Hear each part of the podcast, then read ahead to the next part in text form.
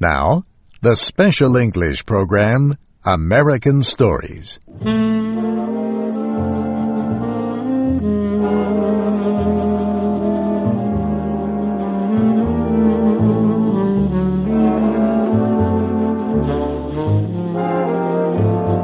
Today we tell a traditional American story called A Tall Tale. A tall tale is a story about a person who is larger than life.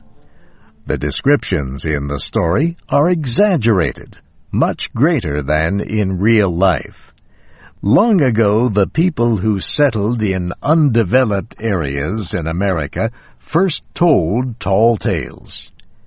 After a hard day's work, people gathered to tell each other funny stories. Pecos Bill was a larger-than-life hero of the American West. No one knows who first told stories about Pecos Bill. Cowboys may have invented the stories. Others say Edward O'Reilly invented the character in stories he wrote for the Century magazine in the early 1900s. The stories were collected in a book called The Saga of Pecos Bill, published in 1923. Another writer, James Cloyd Bowman, wrote an award-winning children's book called Pecos Bill, the Greatest Cowboy of All Time. The book won the Newbery Honor in 1938.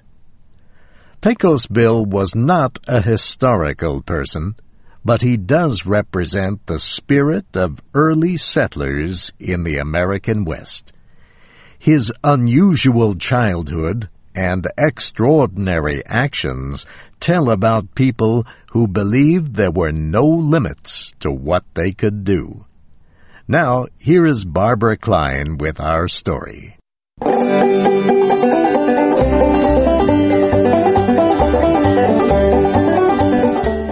Pecos Bill had one of the strangest childhoods a boy ever had. It all started after his father decided that there was no longer enough room in East Texas for his family. Pack up, Ma, he cried. Neighbors moving in fifty miles away. It's getting too crowded. So they loaded up a wagon with all their things. Now some say they had fifteen children, while others say eighteen. However many there were, the children were louder than thunder and as they set off across the wild country of West Texas, their mother and father could hardly hear a thing. Now, as they came to the Pecos River, the wagon hit a big rock. The force threw Little Bill out of the wagon, and he landed on the sandy ground. Mother did not know Bill was gone until she gathered the children for the midday meal. Mother set off with some of the children to look for Bill, but they could find no sign of him. Well, some people say Bill was just a baby when his family lost him. Others say he was four years old. But all agree that a group of animals called coyotes found Bill and raised him. Bill did all the things those animals did, like chase lizards and howl at the moon. He became as good a coyote as any. Now, Bill spent 17 years living like a coyote until one day a cowboy rode by on his horse. Some say the cowboy was one of Bill's brothers. Whoever he was, he took one look at Bill and asked, What are you? Bill was not used to human language. At first, he could not say anything. The cowboy repeated his question. This time, Bill said, Varmint. That is a word used for any kind of wild animal. No, you aren't, said the cowboy. Yes, I am, said Bill. I have fleas. Lots of people have fleas, said the cowboy. You don't have a tail. Yes, I do, said Bill. Show it to me then, the cowboy said. Bill looked at his backside and realized that he did not have a tail like the other coyotes. Well, what am I then? asked Bill. You're a cowboy, so start acting like one, the cowboy cried out. Well, that was all Bill needed to hear.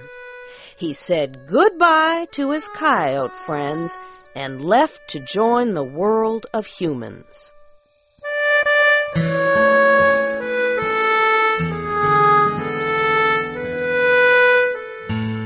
Now, Pecos Bill was a good cowboy. Still, he hungered for adventure. One day, he heard about a rough group of men.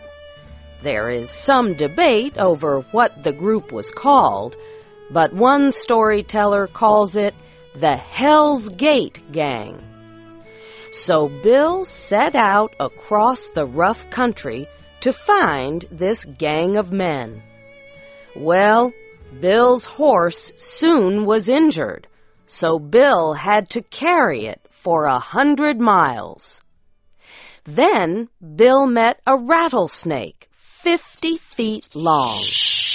The snake made a hissing noise and was not about to let Bill pass. But after a tense minute, Bill beat the snake until it surrendered. He felt sorry for the varmint, though, and wrapped it around his arm. After Bill walked another hundred miles, he came across an angry mountain lion. There was a huge battle, but Bill took control of the big cat and put his saddle on it. He rode that mountain lion all the way to the camp of the Hell's Gate gang. Now, when Bill saw the gang, he shouted out, Who's the boss around here? A huge cowboy, nine feet tall, took one look at Bill and said in a shaky voice, I was the boss, but you are the boss from here on in. With his gang, Pecos Bill was able to create the biggest ranch in the Southwest. Bill and his men had so many cattle that they needed all of New Mexico to hold them. Arizona was the pasture where the cattle ate grass. Pecos Bill invented the art of being a cowboy. He invented the skill of throwing a special rope called a lasso over a cow's head to catch wandering cattle. Some say he used a rattlesnake for a lasso. Others say he made a lasso so big that it circled the whole earth. Bill invented the method of using a hot branding iron to permanently put the mark of a ranch on a cow's skin. That helped stop people from stealing cattle. Some say he invented cowboy songs to help calm the cattle and make the cowboy's life easier. But he is also said to have invented tarantulas and scorpions as jokes. Cowboys have had trouble with those poisonous creatures ever since. Now, Pecos Bill could ride anything that ever was. So, as some tell the story, there came a storm bigger than any other. It all happened during the worst drought the West had ever seen. It was so dry that horses and cows started to dry up and blow away in the wind. So when Bill saw the windstorm, he got an idea. The huge tornado kicked across the land like a wild bronco. But Bill jumped on it without a thought. He rode that tornado across Texas, New Mexico, and Arizona, all the time squeezing the rain out of it to save the land from drought. When the storm was over, Bill fell off the tornado. He landed in California. He left a hole so deep that to this day it is known as Death Valley.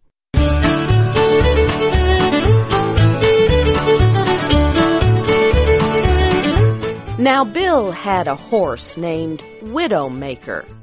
He got that name because any man who rode that horse would be thrown off and killed and his wife would become a widow. No one could ride that horse but Bill. And Widowmaker, in the end, caused the biggest problem for Pecos Bill. You see, one day, Bill saw a woman. Not just any woman, but a wild, red-haired woman riding a giant catfish down the Rio Grande River.